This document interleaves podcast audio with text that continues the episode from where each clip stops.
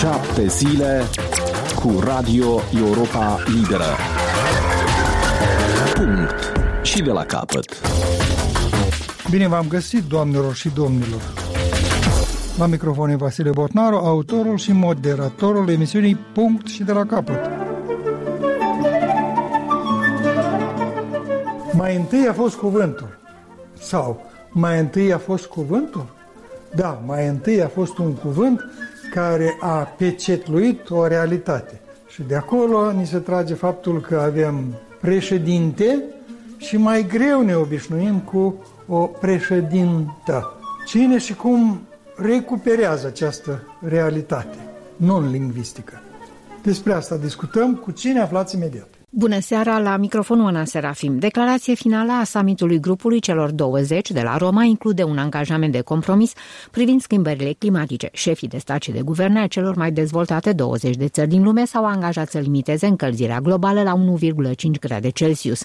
Recunoaștem că impactul schimbărilor climatice la 1,5 grade Celsius este mult mai mic decât la 2 grade Celsius.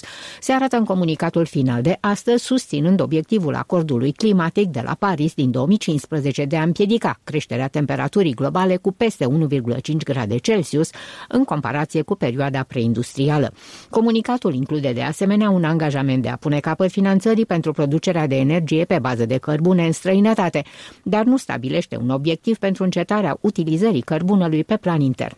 Prințul Charles al Marii Britanii a îndemnat duminică pe liderii celor mai mari economii ale lumii să pună cuvintele în acțiune înaintea summitului ONU despre schimbările climatice, care a început la Glasgow Glasgow, în Scoția, avertizând că este literalmente ultima șansă.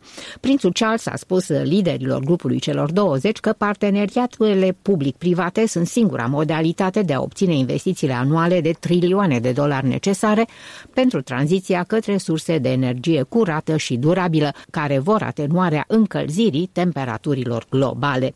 Țările din grupul C20 sunt răspunzătoare de peste 75% din emisiile globale de gaze cu efect de seră.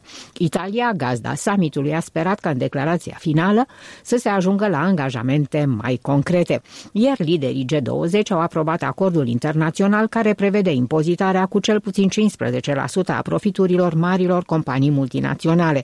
Acordul este menit să reducă folosirea paradisurilor fiscale și să asigure impozitarea profitului acolo unde este generat. Președintele Turciei Tayyip Recep Erdogan și președintele american Joe Biden au convenit astăzi să formeze un mecanism comun de îmbunătățire a relațiilor lor tensionate, potrivit mediilor de informație din Turcia, după discuții despre care un oficial turc a spus că au fost purtate într-o atmosferă, cităm, foarte pozitivă. La câteva zile după ce aliații NATO au evitat o criză diplomatică majoră, Erdogan și Biden au avut o întâlnire de 70 de minute pe marginea summitului G20 de la Roma. Potrivit agențiilor agențiilor internaționale de presă, cei doi lideri au discutat despre pașii ce urmează să fie făcuți pentru stimularea comerțului bilateral și au subliniat baza alianței lor din cadrul Alianței Nord-Atlantice și ale parteneriatului lor strategic. Președintele american Joe Biden a ridicat și problema respectării drepturilor omului în Turcia. Președintele Statelor Unite Joe Biden a subliniat importanța implementării unui acord între Statele Unite și Germania privind controversata conductă Nord Stream 2, pentru ca a se asigura că Rusia, cităm, nu poate manipula fluxurile de gaze naturale în scopuri politice dăunătoare, a declarat Casa Albă ieri. Declarația a subliniat importanța continuă a colaborării pentru a implementa declarația comună a Statelor Unite și a Germaniei privind sprijinul pentru Ucraina și securitatea energetică europeană, după discuții discuțiile cu cancelara Angela Merkel și cu probabil succesorul ei Olaf Scholz de ieri de la Roma pe marginea summitului G20. Acordul prevede sancțiuni impuse Rusiei dacă conducta este folosită ca armă geopolitică. Rezultatele preliminare ale scrutinului din Georgia de ieri arată că partidul de guvernământ Visul Georgian a câștigat 19 din cele 20 de posturi de primare aflate în competiție, inclusiv toate cele cinci din marile orașe ale țării. Comisia Electorală Centrală a publicat astăzi rezultatele preliminare care arată că candidații partidului de guvernământ au câștigat alegerile pentru primarul capitalei Tbilisi, precum și pentru primarii din Batumi, Kutaisi, Poti și Rustavi. Candidații visului georgian au câștigat și în 25 din cele 42 de districte pentru consiliile locale, 15 districte fiind câștigate de candidații opoziției. Un lider al Mișcării Naționale Unite, Gheorghi Baramidze, i-a cerut fostului președinte Mihail Saakashvili, aflat în pușcărie, să pună capăt grevei foamei, spunând că opoziția are nevoie de el în viață pentru a ajuta la organizarea unei revoluții pașnice. Doamnelor și domnilor, pentru mai multe știri vă recomandăm în permanență pagina noastră în internet. Radio Europa Liberă, mereu aproape, prin moldova.europalibera.org. La doar un clic distanță, moldova.europalibera.org.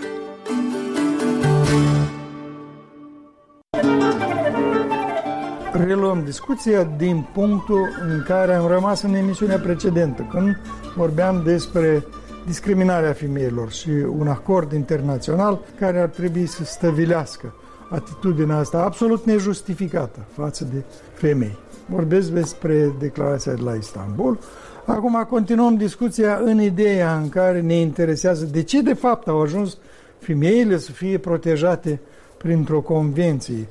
În momentul în care există Grigore Vieru, există obiceiul de 8 martie, există obiceiul de a da flori, există obiceiul de Sfântul Valentin și așa mai departe. De ce lucrurile astea nu se întâlnesc?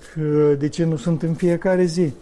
De ce femeia continuă să meargă în urma bărbatului atunci când merg la petreceri, la țară? De ce biserica nu are preoți femei, etc., etc. La aceste întrebări încercăm să răspundem astăzi cu Loreta Handrabura, fostă viceministră la educație, actualmente filologă și scriitoarea Maria Pirkin, la fel absolventă de filologie și umanitarism, ca și Loreta Handraburu, se ocupă de cuvinte. Ori cuvintele înseamnă foarte mult, că doar mai întâi a fost cuvântul. În cazul recuperării terminologiei feminine în denumirea meseriilor, mai întâi a fost realitatea. Acum dumneavoastră încercați să veniți în urma trenului cu recuperarea femininului. Mă refer la nomenclatorul de meserii, ne-ați intervenit, ați obținut în sfârșit ca să fie echivalentul feminin la multe meserii. Și de aici e prima întrebare. Oare doar femininul în substantivele care definesc meseriile e în stare să recupereze toată grămada asta de probleme pe care am încercat doar să o punctez? Într-adevăr, ați anunțat atâtea probleme și atunci când ați făcut, cu excepția lui Grigore Vieru, la celelalte exemple, după mine, ele sunt niște artificii prin care noi încercăm uh, într-o societate încă patriarhală și instituțional și prin norme culturale, chiar dacă încercăm să le depășim. Dar uh, ca să vin imediat pe întrebarea dumneavoastră să vă răspund, uh, clasificatorul ocupațiilor, de fapt, este documentul în care Începând cu versiunea aceasta din 2021, deopotrivă se vor regăsi forme de feminin sau corespondente feminine pentru cele vreo 5.000 de ocupații din cele 5.600. Și dacă el se numește clasificator, asta e ca și lege sau este un, principial? Exact, este un act normativ pe care îl respectă în uh, limbajul oficial administrativ toată lumea. E un fel de Constituție, dacă aș putea să zic așa metaforic, la care dânsi fac referință atunci când fac fișele de post, atunci când scot locuri la concurs, când delimitează uh, responsabilitățile și ca să nu mai avem situații când chiar angajatorii, fie bărbat, fie femeie, scriau căutăm femeie de serviciu, paranteze, poate fi și bărbat, deja purtătorii limbii române simțeau această necesitate să precizeze că social noi nu mai avem funcții uh, eminamente masculine și feminine, cum a fost la începutul, mă rog, istoriei. Atunci când și noi, în sfârșit, după ce ni s-a permis să facem studii, am acces și în piața lucrurilor de muncă. În altă ordine de idei, cum spunea o mare lingvistă franceză, Hélène Viennot, într-o lucrare de referință, pentru cei interesați chiar țin să o recomand, este despre limbajul inclusiv și asta probabil că chiar la baza deciziei Academiei de Științe din Franța în 2019, care în sfârșit a decis demasculinizarea limbii franceze, după multe dezbatere. Și această lingvistă spune absolut uh, argumentat într-o frază ceea ce putem rezuma ce s-a întâmplat și în limbă de-a lungul istoriei, având o ideologie patriarhală cu norme și valori pe care noi fie trebuie să le preluăm, fie, iată, acum le discutăm și spunem că pot să existe și alternative la aceste norme. Și zicea dânsa, limbile în care femeile sunt invizibile, de fapt, denotă că în acele societăți femeile au un rol secundar. Încheiat citatul, subscriu în totalitate, fiindcă prin utilizarea doar a masculinului, noi rămânem invizibile și anonime. Ori uh, contribuția noastră în ceea ce facem zi de zi, fiecare acolo unde suntem, corhănitori și corhănitoare, am să vă zic niște ocupații pe care și eu le-am descoperit. Ce face corhănitor? Nu mă întrebați, știu că este o meserie necalificată și este un cuvânt care nici nu este înregistrat încă în sursele lexicografice, cele 14, pe care eu împreună cu doamna lingvistă Alexandra Gerasim, lexicologa Ana Vulpe, lexicograful Marian Butuc, echipa care ne-am aplicat și am început să trecem prin sită fiecare cuvânt, fiecare termen din clasificator, să vedem câte din ele au forma de feminin în dicționare, doar că nimeni niciodată nu s-a aplicat. Eu inclusiv credeam că sunt vreo 60%. Rezultatele sunt următoarele. Deci 81% din cei 5600 de termeni au formă de feminin în dicționare. Surprinzător. Și noi am luat uh, nu doar dicționarele explicative, am luat și două morfologice, două omul și ortograficul. Două omul, apropo, urmează să apară în ediția a treia și deja Academia Română de la București deci, a dat Loreta, semnală. M-ați da? convins, da? Aiena, oară că în uh, mediul academic, în dicționare, realitățile sunt corecte. Dar eu vă întrebam, impunerea acestui nomenclator sau clasificator, cum îi spuneți dumneavoastră, da?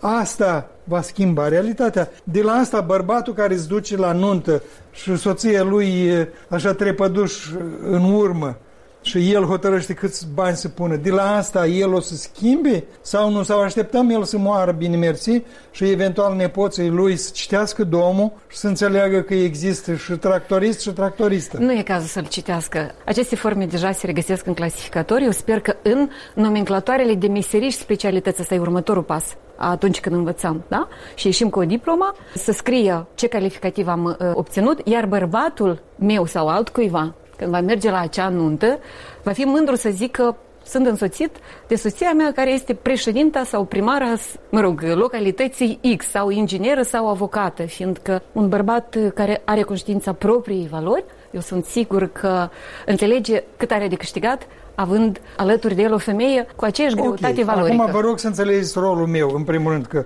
nu sunt bărbat aici, sunt un provocator de meserie, pentru că asta e rolul meu și de asta, prin întrebările eventual agresive, eu vreau doar să vă forțez să aveți argumente la mesajul dumneavoastră. Maria, Iată cum crezi? Iată, americanii care au impus în limbaj și engleza e obligatorie când spune she or he sau invers, he or she și apropo, pe primul loc totuși hi și după asta și, da? Asta le mai articulează. Ei da? schimbă alternează? de obicei. Ei alternează și acolo unde au deja, dacă engleza nu are forme de gen da. ca la noi, deja au, au început și dând și fie utilizează neutru chairperson, nu numai decât chair, chairman sau chairwoman.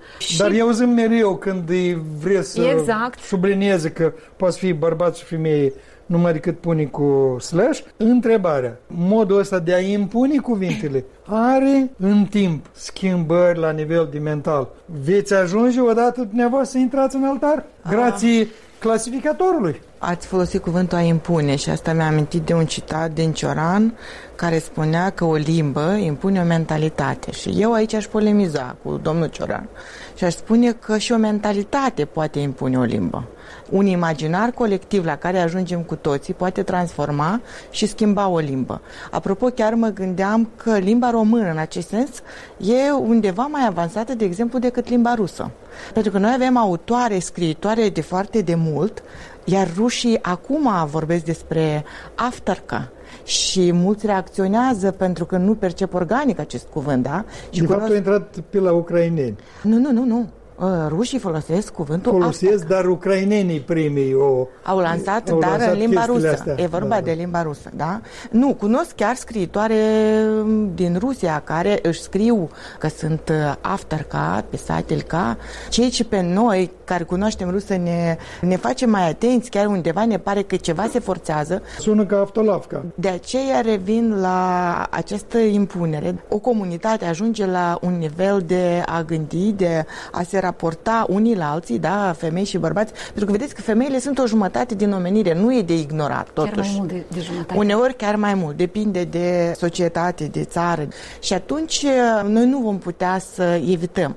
Desigur că, în primul rând, eu aș insista pe dialog, pentru că dialogul va genera o mentalitate organică, o mentalitate sănătoasă.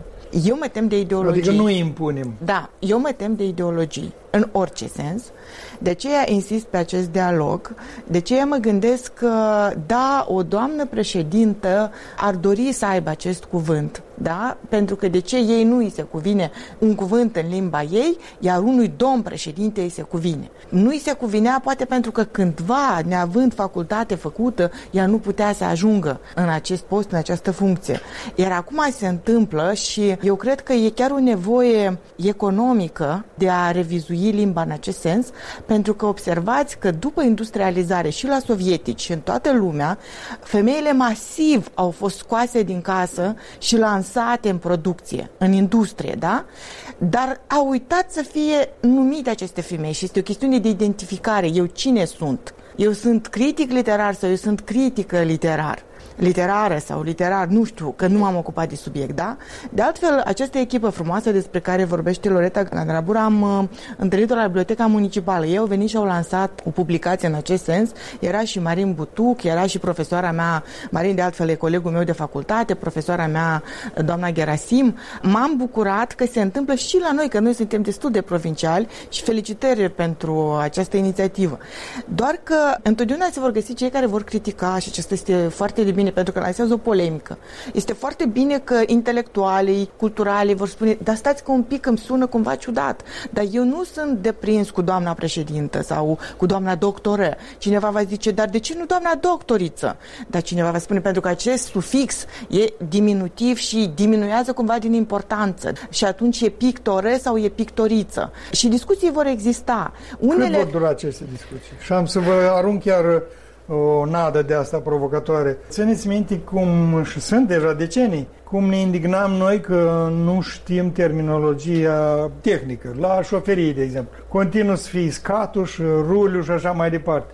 Și au trecut decenii, și au trecut decenii ca să se încetățănească. Și până acum avem de vânzare și în aprodajul se vinde și așa mai departe. În multe alte domenii e de bandadă de faci cruce.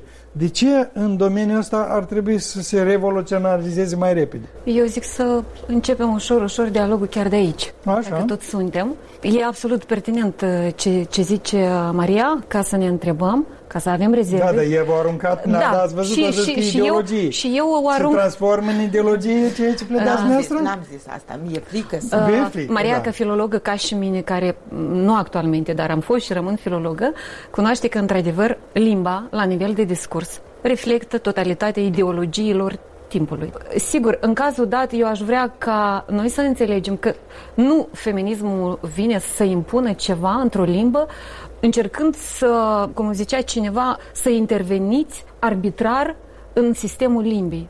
Voi face referință la câteva personalități pe care cam toată lumea le cunoaște, pornind de la Eugen Coșeriu, marele lingvist al secolului 20, care spunea simplu să reținem.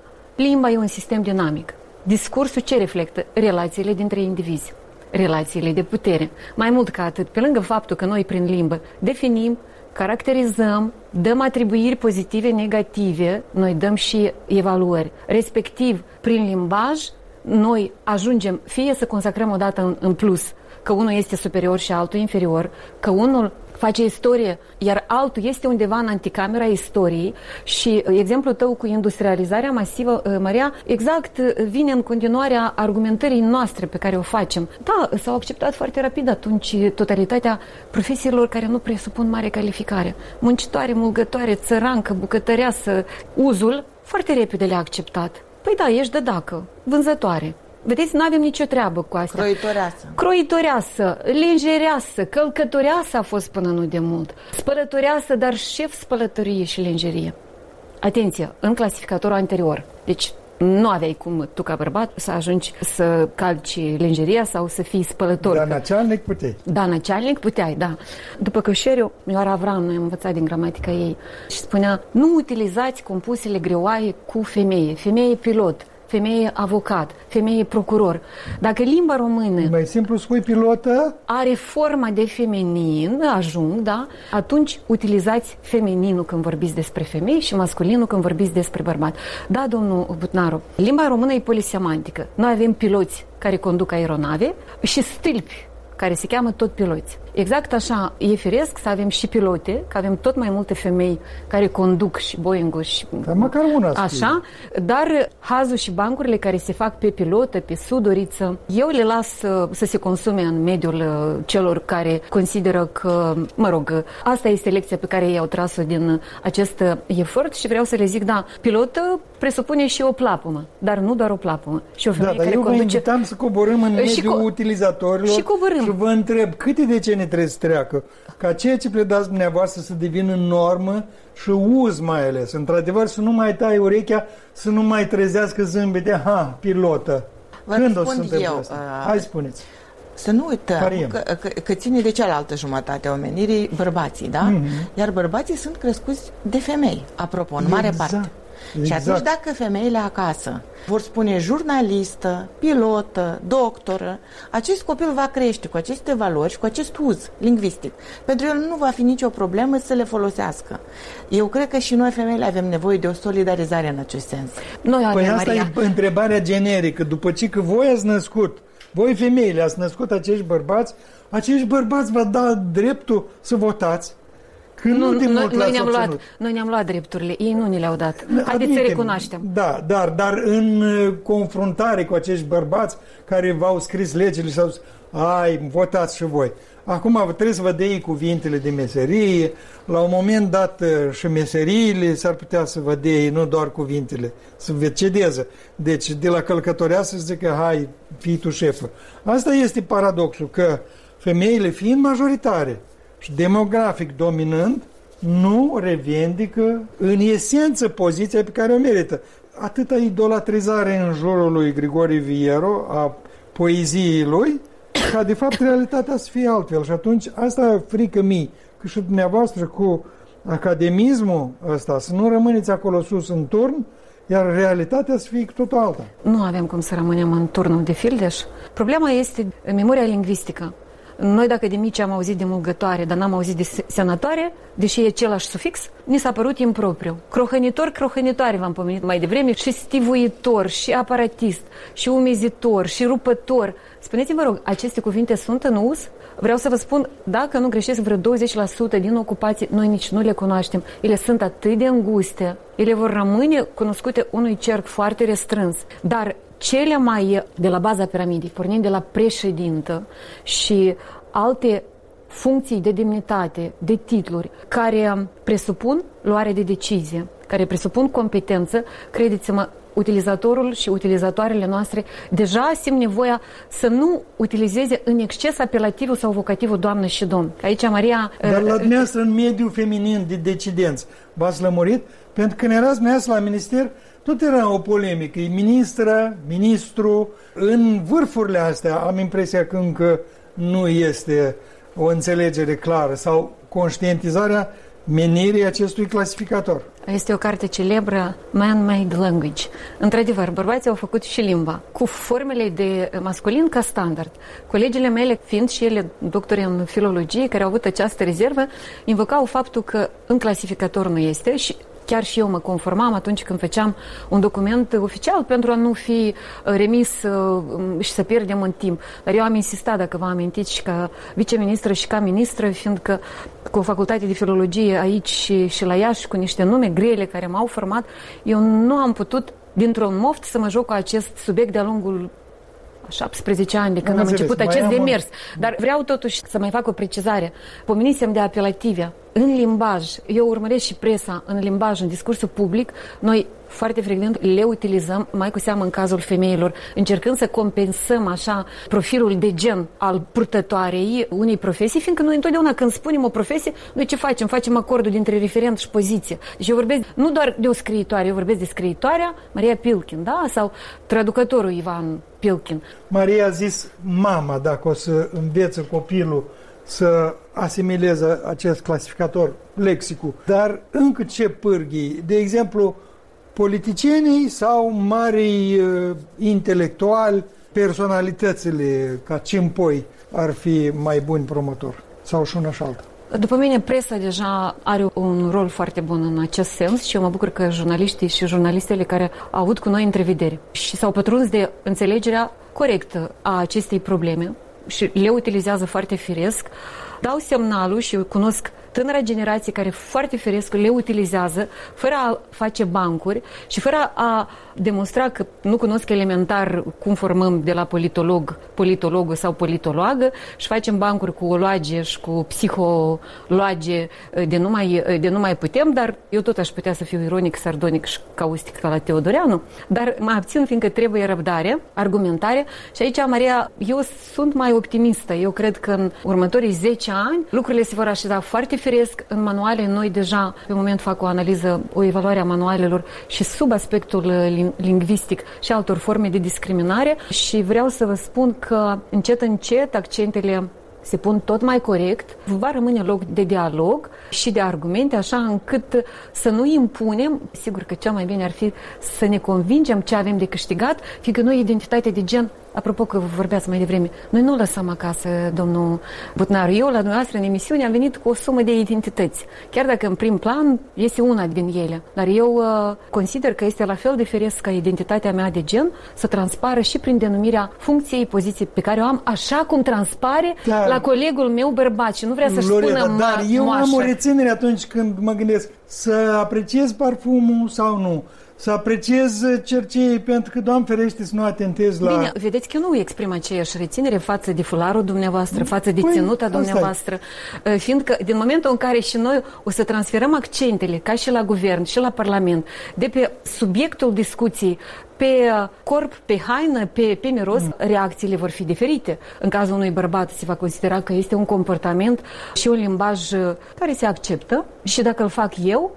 credeți-mă că imediat voi fi Maria. calificată. Da, să Vehicule, da. O apreciez foarte mult pe Loreta Handrabură în tot ceea ce face și chiar o susțin, dar eu sunt mai pesimistă. Vă spun de ce. Pentru că avem proprietatea de a uita, avem proprietatea de a ignora. Vorbeați despre în Luxemburg, Kolontai, da, de exemplu, voi nu știți despre Tatiana Mamonova, o feministă sovietică mult mai importantă în discuția de azi decât cele pe care le-am pomenit. Noi nu vorbim despre Sofia Nedejde la români, ceea ce mă lasă să cred că oamenii, în mare parte societatea, este foarte comodă, ignorantă, de aceea eu vă dau 30 de ani. Să punem pariul dar ceea ce face Loreta este important, trebuie să o încurajăm, să o susținem și aș vrea eu să greșesc. Maria, suntem mai multe și mai mulți și Mamonova și Nadejde veți vedea, în curând recuperăm și această pagină de istorie. Nu e cadrul emisiunii atât de larg ca să facem referință la toate cele care sunt predecesoarele noastre și grație perura noi cu tine astăzi aici putem comunica împreună cu domnul Butnaru fără formele acestea de inegalitate care încă mai planează asupra noastră și noi de fiecare dată trebuie să facem dovada că avem și mai tare cenușie, că suntem nu doar obiecte, dar și subiecte ale istoriei. Oricum, ne-am întâlnit cu toții în același punct că șansa există, deși eu dau impresia poate că am avut un discurs mai antagonist, antagonizant, eu la fel ca și dumneavoastră sunt de acord că acest mesaj va fi asimilat, dacă o luăm ca un mesaj. E adevărat că asta nu e telefonul mobil, care a fost acceptat în 10 ani și uh, femeile de la țară foarte repede s-au obișnuit. Asta nu e cardul bancar, care la un moment dat devine o utilitate, o banalitate, pentru că alte posibilități nu o să existe. Asta nu e uh, o mașină, etc. Asta e un lucru mai sofisticat, necesită răbdare, timp, din păcate și schimb de generații, astfel încât societatea să devină una modernă și aparținând unui spațiu în dezvoltare și nu unui spațiu retrograd care ne trage în urmă. Și ca de obicei, dumneavoastră, cei care ne vedeți, ne ascultați, decideți până la urmă. Doamnelor și domnilor, aici s-a încheiat emisiunea noastră de astăzi, la care au participat Loreta Handra Bura și Maria Piruchin. Ne reauzim peste o săptămână. Până atunci, în fiecare zi, dimineața și seara, ne puteți asculta pe frecvențele de radio cu care v-ați obișnuit sau la orice oră pe internet. Iar sâmbătă, ca de obicei, vă dă întâlnire Valentina Ursu, după care negreșit o vom lua de la capăt. Pe curând! Aici Radio Europa Liberă.